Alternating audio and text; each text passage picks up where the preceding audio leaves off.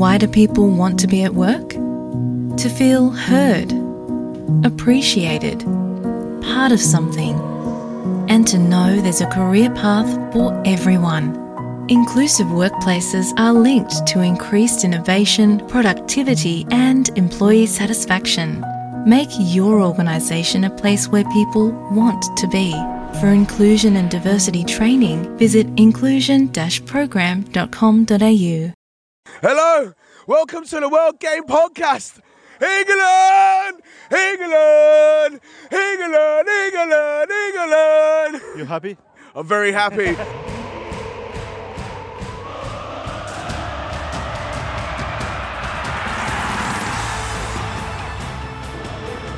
Uh, welcome to uh, the World Game Podcast, all the way from uh, the Media Center here at uh, uh, the Spartak Stadium.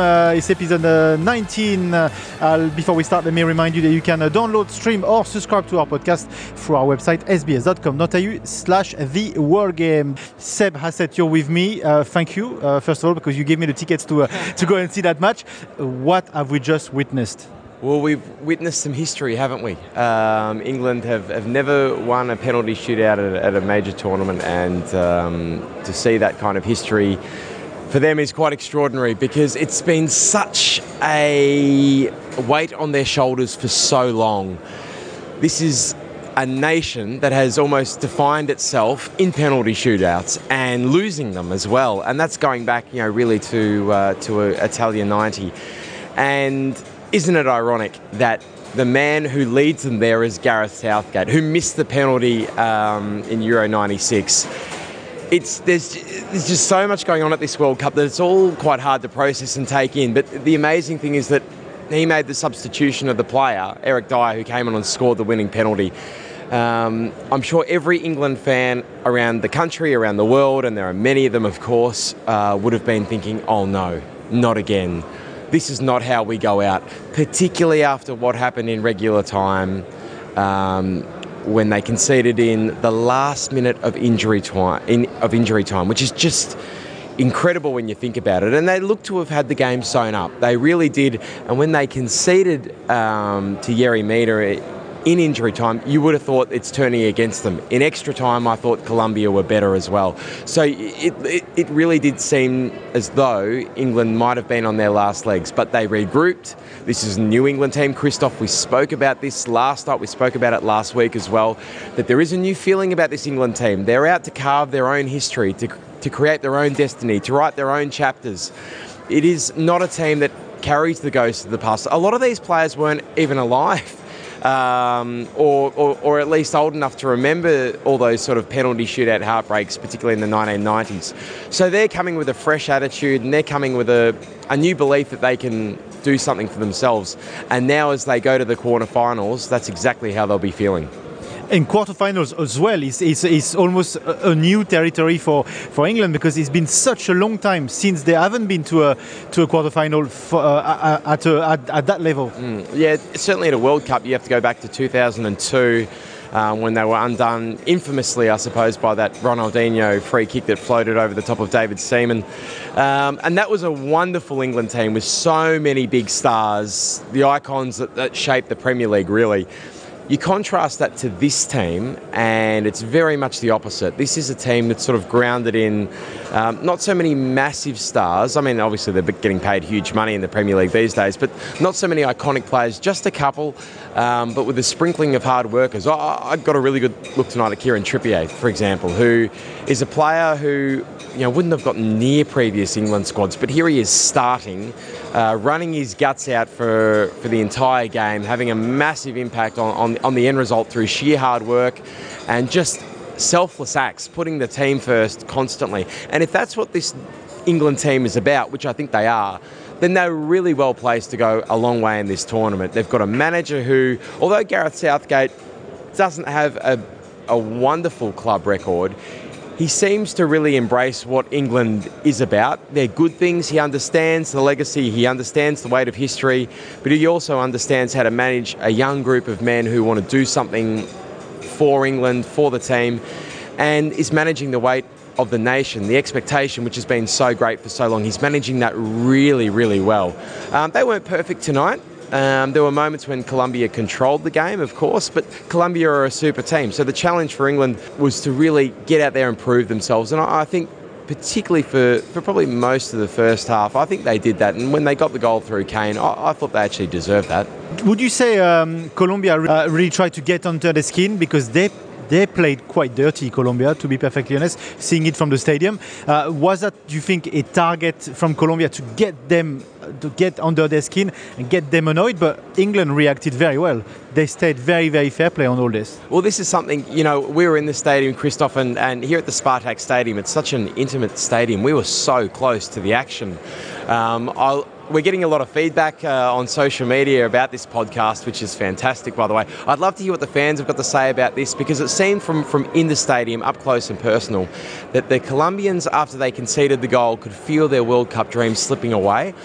And the emotions were really getting the better of them. This is this is just my impression from, and I, I was literally almost on the field. I was it was that close. I was in the in the in the very front row. Uh, and those emotions seem to be getting the better of them. And I thought England were actually holding their nerve really, really well. Um, yes, Colombia, of course, were going to probably have the better of the game after England scored because they had to get in, back into the match. That's only natural. That's what happens in these sorts of affairs. And England did try to uh, sort of. I guess bunker down when they brought on Eric Dier to try and sort of smooth things over and see out those those final minutes. But credit to Colombia, I suppose, equally for finding a way to get that goal back. Um, they weren't as they weren't as fluid as they have been in some of their previous matches. It's been, it's been an interesting World Cup for Colombia, generally speaking. Uh, we said last night that there were, there were moments where we've seen them at their best, and then we've probably seen them at their worst as well, and probably a whole lot of grey in between. Tonight was a, such an emotionally charged affair. Um, and there were so many Colombian fans in the stadium as well. I think that really filtered down onto the pitch, and the players were trying to stay focused and disciplined and do their job, but just there was just so much riding on this for Colombia. Both teams, of course, riding so much was riding on it. But for them, I guess they would have equally sensed, just as we've spoken about England, if you got through this game, the draw really opens up, and there's an opportunity to make it to a semi-final, if not a World Cup final. This had that kind of feeling about it. It was unusually. Um, I guess it was un- there was so much riding on it for a round of 16 game, probably more than some of the other games, I would say, um, because just because of what potentially lies ahead and that emotion. Um, I think I think the Colombian players struggled to contain it just in that in those probably 20 minutes from probably say the the hour mark to the 80 minute mark. I was sitting amongst the Colombian fans, by the way, and I think I've learned new, uh, some new colorful words in Spanish. I don't know that you'll be able to repeat them on, on a multi uh, multicultural radio show like this because uh, I'm not sure that they were too family friendly. But what passion they bring, and they never stopped believing. Sí se Sisekwe, yes, we can was ringing out around the stadium, and I've got a lot of friends in Colombia, and uh, they were texting me throughout the game. Um, and you could just uh, one thing that I did hear one one friend texted me to say that flights out of Bogota had been all been delayed so that everyone could watch extra time and penalties. You know, that's this is a country that lives and breathes the sport in a way that really only Latin Americans can. Um, and we know that country has been through so many tough times, you know, through the through the 80s and 90s in particular, and that's a very sensitive subject for them. This football team, over the past four years, has reshaped how the world has viewed Colombia. Um, I've been there. Um, I went there after the last World Cup. I saw a country that that wants to make a make a name for itself for a whole different reason in the 21st century, and their football team is sort of the flagship of that. That's something that they can take to the world and go, hey, you know, we're, we're a country that's on the rise. We're not what you think of us, and our football is really damn good. We are as competitive as Argentina, as Brazil, and we want to be up there with the best teams in the world. And look, for a team that was lacking perhaps their best player, James Rodriguez, tonight, who was incidentally sitting about 10 seats down from me uh, on the front row, who was riding every tackle as though he was playing. I mean, I, I feel for them so much. This this this game, this tournament means so much for them, and so I'm really hurting for them. And I, I you know, there were so many so many people in tears around me um, after the penalty shootout. But look, that's the beauty of the World Cup, isn't it? It's the high, it's the low, it's what it's all about. What's amazing, and I, I just tell my personal story on this, but the silence after the England scored that penalty. They were like a deafening chants for 120 minutes. Then throughout the, the escalated through the penalty shootout, then silence. For me, that was incredible, an incredible sensation. You don't often associate uh, matches with England with, with silence. And when they scored to win the shootout, it was though I think what the stadium holds roughly I think forty four thousand. Um, I don't think it's look I might be wrong, but I, I certainly don't think there was any more than three or four thousand England fans in, Uh, I agree. in the entire stadium. They were at the other end from where the penalty shootout was taken, so I know I was closer to, towards to, where- to where the, the penalty shootout was taking place, and it was deathly silent. So I took a video and I've posted it on, on Twitter already, so people can go and have a look. Um, it was more of a the sound of like shock and people sort of wailing a little bit. You could hear this kind of like this audible gasp when um, certainly when the when Pickford saved the second to last penalty, um, and then when Eric Dier scored the winning one, it was the same sort of reaction of just pure shock. People couldn't believe that Colombia were out. I think that um, look, a lot of England fans have stayed away. I think that the press for about two years leading up to this tournament has been so negative about Russia, has been so much about uh, the hooliganism element, has been so much about uh, if you're an England fan, you're going to get beaten up on the streets, you're going to have trouble wherever you go. I mean, that just patently hasn't been the case at all. Every fan who's come to Russia, I mean, well, the, the majority, 99.9%, have had a wonderful time here. Uh, the locals have been incredibly hospitable. So I'm so disappointed that we don't have more England fans here because they do add their own unique atmosphere. Yes, it's not for everyone. I appreciate that. Some England fans haven't been great historically, and yeah, trouble has followed them a lot over the years. However, this has been such a, a wonderfully I don't know, there's sort of a brotherly love element to this World Cup. Everyone's here for a good time, and I think that's really shone through with all the other teams. And I wish there were more England fans taking part in that sort of atmosphere. And that was, uh, you know, when when they actually qualified for the next round, such a massive moment in England's football history. That there were so few England fans here to witness it was, was a little bit sad, Christophe. Completely agree. Uh, we hear the buzz at the back of us uh, on this newsroom. It's uh, actually quite invigorating to, to hear that buzz. Uh, believe it or not, there was another match as well as well today. Uh, Sweden against uh, Switzerland. Sweden got through. I mean, Sweden. You mentioned England is writing its own history. Well, Sweden is writing its history as well. They are indeed, and they are the sleeping team of this World Cup. Um, there was can we say that Sweden is just about, or is I don't know? There's a certain feeling of them making a Denmark '92 sort of impact. Well, I mean, it could be quite similar. Nobody expected this Swedish team to do uh, all that much at this World Cup. Obviously, in a, in a challenging group, and any group with Germany in it, you're thinking is probably going to be too difficult anyway. And um, for them now, they're in the last eight. I mean, they'll be looking. They'll be looking at England as gettable as well. Let's let's flip it and talk about, about Sweden for a second. They've played well at this tournament. They've won three of their four matches. They are a really well organised, well drilled team.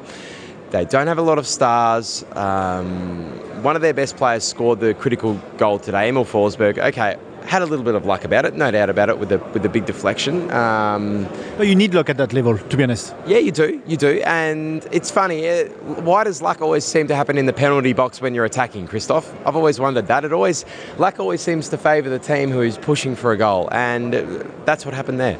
So Sweden, look. They're not the most glamorous team. Their players aren't the most well known. Not all of them play in the best leagues in the world.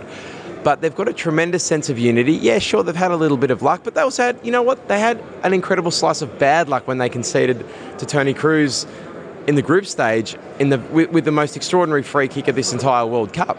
You know, they could have gone through unbeaten to this point, which would have really had people talking if they had have drawn um, with Germany. And so I, I think what they've done is tremendous. And then to survive a pretty plucky Swiss team with a with a lot of talent, with some you know obviously, and everyone knows about Granit Xhaka and Xherdan Shaqiri, and we mentioned Embolo last night who came on and made an impact. Know, they've got plenty of talent this Swiss team. So for Switzerland, for, for Sweden to negotiate that, to, to stay calm when they took the lead in a, in a way that they were able to sort of hold out in a way that England weren't tonight um, in that regular time, um, you know, it was really eh, pretty impressive, pretty impressive from them. And in a way, they're riding this post Zlatan era pretty well by regrouping, which they were not really before they had this super mega star. incredible ego of Zlatan. But now today, like it's almost general public can't name one of their players. They are a unit. Should we have a very awkward conversation about whether Sweden are better off without him? Is, is, I mean, is that the conversation that we need to have? Of course, you wouldn't think that, would you? Um, because he is one, still is one of the world's great players. Um, but you just or self-proclaimed. No, I'm kidding. Yeah, well, self-proclaimed and proclaimed by the rest of us because he's just been that wonderful. However, when you have a pl- one single player who is so much better than the rest, with such a large ego, who commands the ball, who commands attention, who commands everyone deliver something for him. Now, you've either got a team that sort of accepts that and subjugates themselves to that, like with Cristiano Ronaldo in Portugal, and it worked at the Euros once, but it hasn't always necessarily worked for them the World Cups, and maybe they were a fraction too much centric towards him in this World Cup. Uh, you can debate that again as well. So with, with, Sweden, though, I think there are other players have gone. Well, we all have to we all have to do that little bit more now. We've lost our superstar. We've lost the guy who could.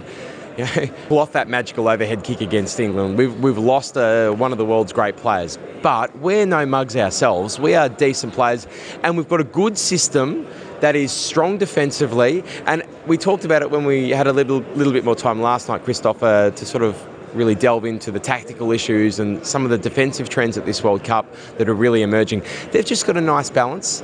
They are really smart in their defending and how deep they keep their line, but they've also got something as well on the counter attack. And of course, Forsberg, who scored the goal, we mentioned him before, is the ultimate counter attack player because of the speed that he has. But he's supported by plenty of others too who um, are pretty good at holding the ball, they're good at disrupting.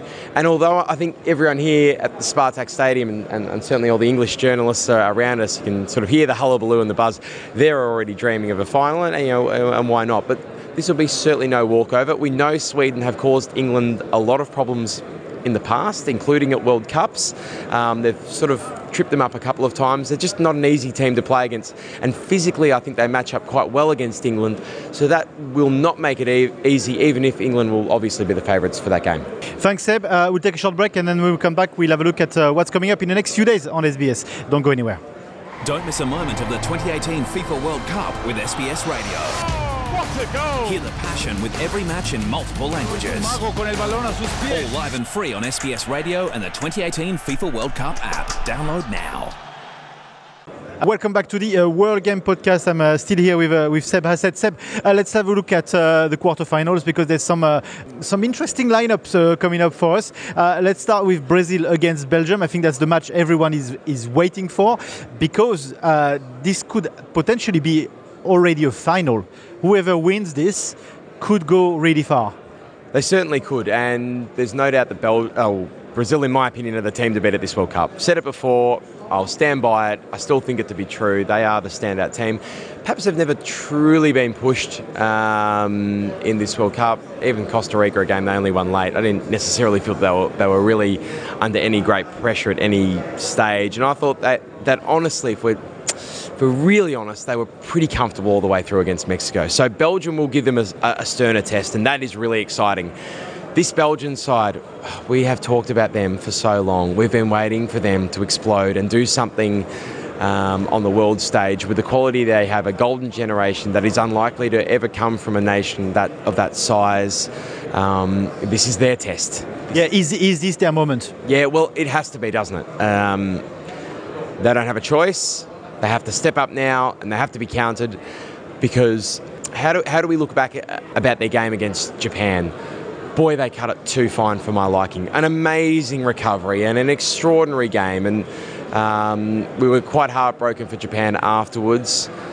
But if we analyse Belgium with a clear set of eyes 24 hours on, gee, they cut that too fine. They really did. Um, for a team that is as good as they are, they need to be playing better than that for 90 minutes to even get close to Brazil. So even though they've got the individual quality and, and everyone knows their star players who all play across the biggest leagues in the world and are dominant players there as well, they have to step up and show themselves. It will not be easy because this Brazil team is so well organised. They know what to do. They're so well drilled. Um, they've got the right players in all the positions. But man for man, this this Belgian team, if they want to be remembered as a team that didn't squander the talent they had, they have to push, push Brazil all the way. and we should see some goals in that in that match, uh, Brazil Belgium. That's not a nil nil in it. Uh, France Uruguay, opposite style, very interesting contest, I think. Not only because I'm French. Yeah, no, absolutely. It will be because um, here we will see the French team uh, tested defensively, probably for the first time at this tournament in a way that you want to see them tested before they get to a final. So. Um, we all wanted to see how they'd go through Argentina. I think I think all of us thought they were a better team than Argentina. It proved to be, and their attacking work in that game was sensational. They, oh, you know, we we had the coronation of King Kylian, didn't we? Um, it was almost like the Passover night that when uh, when both Messi and Ronaldo exited the World Cup and, and Mbappe arrived as, if not the best player in the world, then certainly a player who's on the path to being the best player in the world. Probably by the next World Cup, you'd say he, he'll be pretty hard to beat for that. Um, and their front third is so dynamic and mobile, but they come up against now one of the toughest, meanest, nastiest defences that world football has ever seen. And if you can get through that, then you are genuinely a chance to win this World Cup. Um, it will be a difficult challenge, but the good thing for France is I do feel that the, the challenges are coming at the right time. Argentina lifted and forced them to play at a higher level and they responded. Now they've got to answer a, a different challenge and, and, a different dynamic and they're going to have to play a slightly different way. It can't be so helter, helter skelter. They'll have to really pick their moments when they can attack Uruguay. Hopefully, they can get an early goal if you're a French supporter. Um, if they get that early goal, then they'll hopefully invite Uruguay off that last line. Because as, as, we've seen numerous times at this World Cup, if you can set your defensive line deep and if you can hold it psychologically for 90 minutes, 120 minutes, then you can frustrate the supposedly better team. And Uruguay will be looking at this going, hey, we've got two of the best forwards in the game. If we can cut off all the passing channels for France, we can frustrate them. And French mentality, Christophe, can occasionally, uh, yeah, a little bit questionable under pressure perhaps. They've been good at this World Cup so far, but if Uruguay can really isolate them in, in that regard, um, then they will give themselves a small chance. But that is such a great matchup, isn't it? That's only if Cavani plays because we don't know his state of health. Exactly, and that, that's a huge question mark. Look how much it probably cost, if we're honest, Colombia tonight. You put James into that team, does that change the result? I'm not saying it necessarily would have, but it sure gives Colombia a better chance, and Cavani's at that level, isn't he? So that's a big cha- that's a big challenge for them to overcome. Croatia against Russia, opposite styles as well. Again, uh, Croatia, a team that kind of got away with it last time, and Russia uh, on fire, but can they go one step further? Well, this is sort of a similar tactical challenge to France Uruguay, isn't it? Probably even more so in a, in a way. Uruguay are, are, are such a defensive team, but they've got more attacking options than Russia. Russia have it's seemingly sort of one and a half attacking options that they break out only in case of emergency, and I think they will uh, they will build the mightiest wall of Sochi. They are, they know what Croatia are going to do. Croatia have such wonderful ball players. Obviously, Luka Modric and Rakitic are going to be central to that again. They will control the game. Uh, Perisic in there as well. They're going to control the ball, and they're going to pick and poke and prod their way and try to find a way but it's going to be so hard because Denmark showed um, in the round of 16 that if you do defend well enough and smartly enough, it is difficult for Croatia. And Russia are so emboldened by what they did against Spain and so vindicated. And the world of football hasn't come down. Come down on them and gone. Oh, you're so bad for defending for 120 minutes. 120 minutes, and you've uh, you know not followed the spirit of football. No, everyone's gone. How good was that? How good was it to see the host nation go above themselves? And if they had to defend like that, then so be it. And look, it's quite extraordinary to think. Um, I don't know how many times the the size of Croatia would fit into Russia, but it would probably be about 100 times, wouldn't it? Even population wise, I think it's 4 million against a nation that's probably you know, 50 times that size. And yet we're talking about Russia being this grand underdog. But hey, that's football. That's football, and, and that's the dynamic that's going to take place. It's going to be really fascinating to see whether Russia do try to take the game on a little bit more. I don't think they will. Um, I think that they will just look for those counter-attacking moments and look for any weakness in this Croatian team. They'll be analysing that Croatia-Denmark game very closely because that was Croatia's poorest game, poorest game so far. And there were moments where Denmark would be kicking themselves that they did not clinch victory, absolutely kicking themselves. And so that may give this host nation reason to think this party might actually go on to a semi final. And Christoph, I want to I want to be around for that. I hope no one sends me home because this is just wonderful to watch. Do you know what? I won't be here. That's such a shame because I'm off to the Tour de France. Uh, but that would be uh, that would be a, a, an amazing night to be around Seb. It's been a pleasure to have you on the podcast, and uh, the buzz hasn't stopped here. So uh, we should uh, maybe check it out and uh, see what's going on. Thank you, Seb, for being part of this podcast once again. It's been an absolute privilege. Thank you so much for putting it together, Christoph. I'm sorry to the listeners for my voice. I wasn't screaming for anyone out there. I just naturally, I think the atmosphere tonight took it away. It was absolutely wonderful, and thanks to all the listeners who've given us so much feedback as well. It's been absolutely wonderful. Absolutely. Thank you, Seb. Thank you.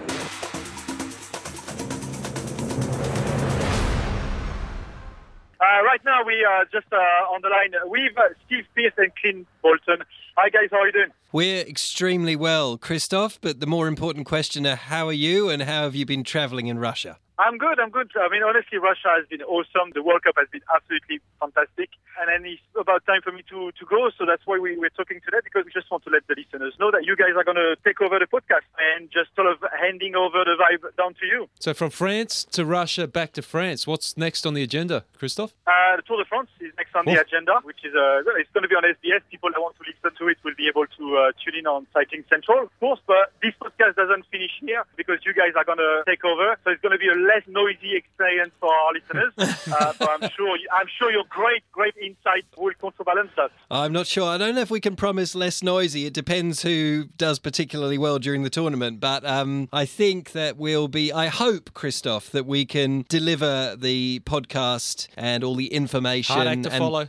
with the same pizzazz that you have done over the last You know, you've uh, been few weeks. you guys have been handpicked for it, so I'm sure you will. we can only do our best. Clint, are you ready for the All right. challenge? Oh, I'm up for it. I've done the, the pod with Christoph before, Right. uh, to some degree, with the the local football here in Australia. It's not red square. It's not the uh, noise and colour and jubilation of Russia, but it is Fed Square. So we'll deal with it back here. Just, Christoph, think of that moment where it's us celebrating France's World Cup victory and you're Oh, not no. there to celebrate it. What tells you I won't be there? I'm kidding. all, all we need is a France England final. That's the last thing we need. We, we might Exa- have we'll- exactly. We'll, get you on the line if that's the case. Absolutely. Thanks, guys. It was uh, great to have you on the line. Thank you for taking over the, the podcast straight after me, and I'm sure you'll do an awesome job, and I'm sure the audience will love it. Thank you, guys. Pleasure, Christoph. Looking forward to it. Safe travels.